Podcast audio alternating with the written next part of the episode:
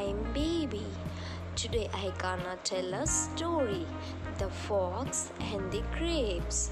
One afternoon, a fox was walking through the forest and spotted a bunch of grapes hanging from over a lofty branch. Just the thing to quench my thirst, quoted the fox. Taking a few steps back, the fox jumped and just missed the hanging grapes.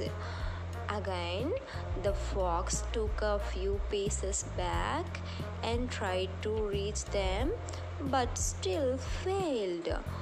Finally, giving up, the fox turned up his nose and said, They are probably sore anyway, and proceeded to walk away. Moral of this story is it's easy to despise what you cannot have.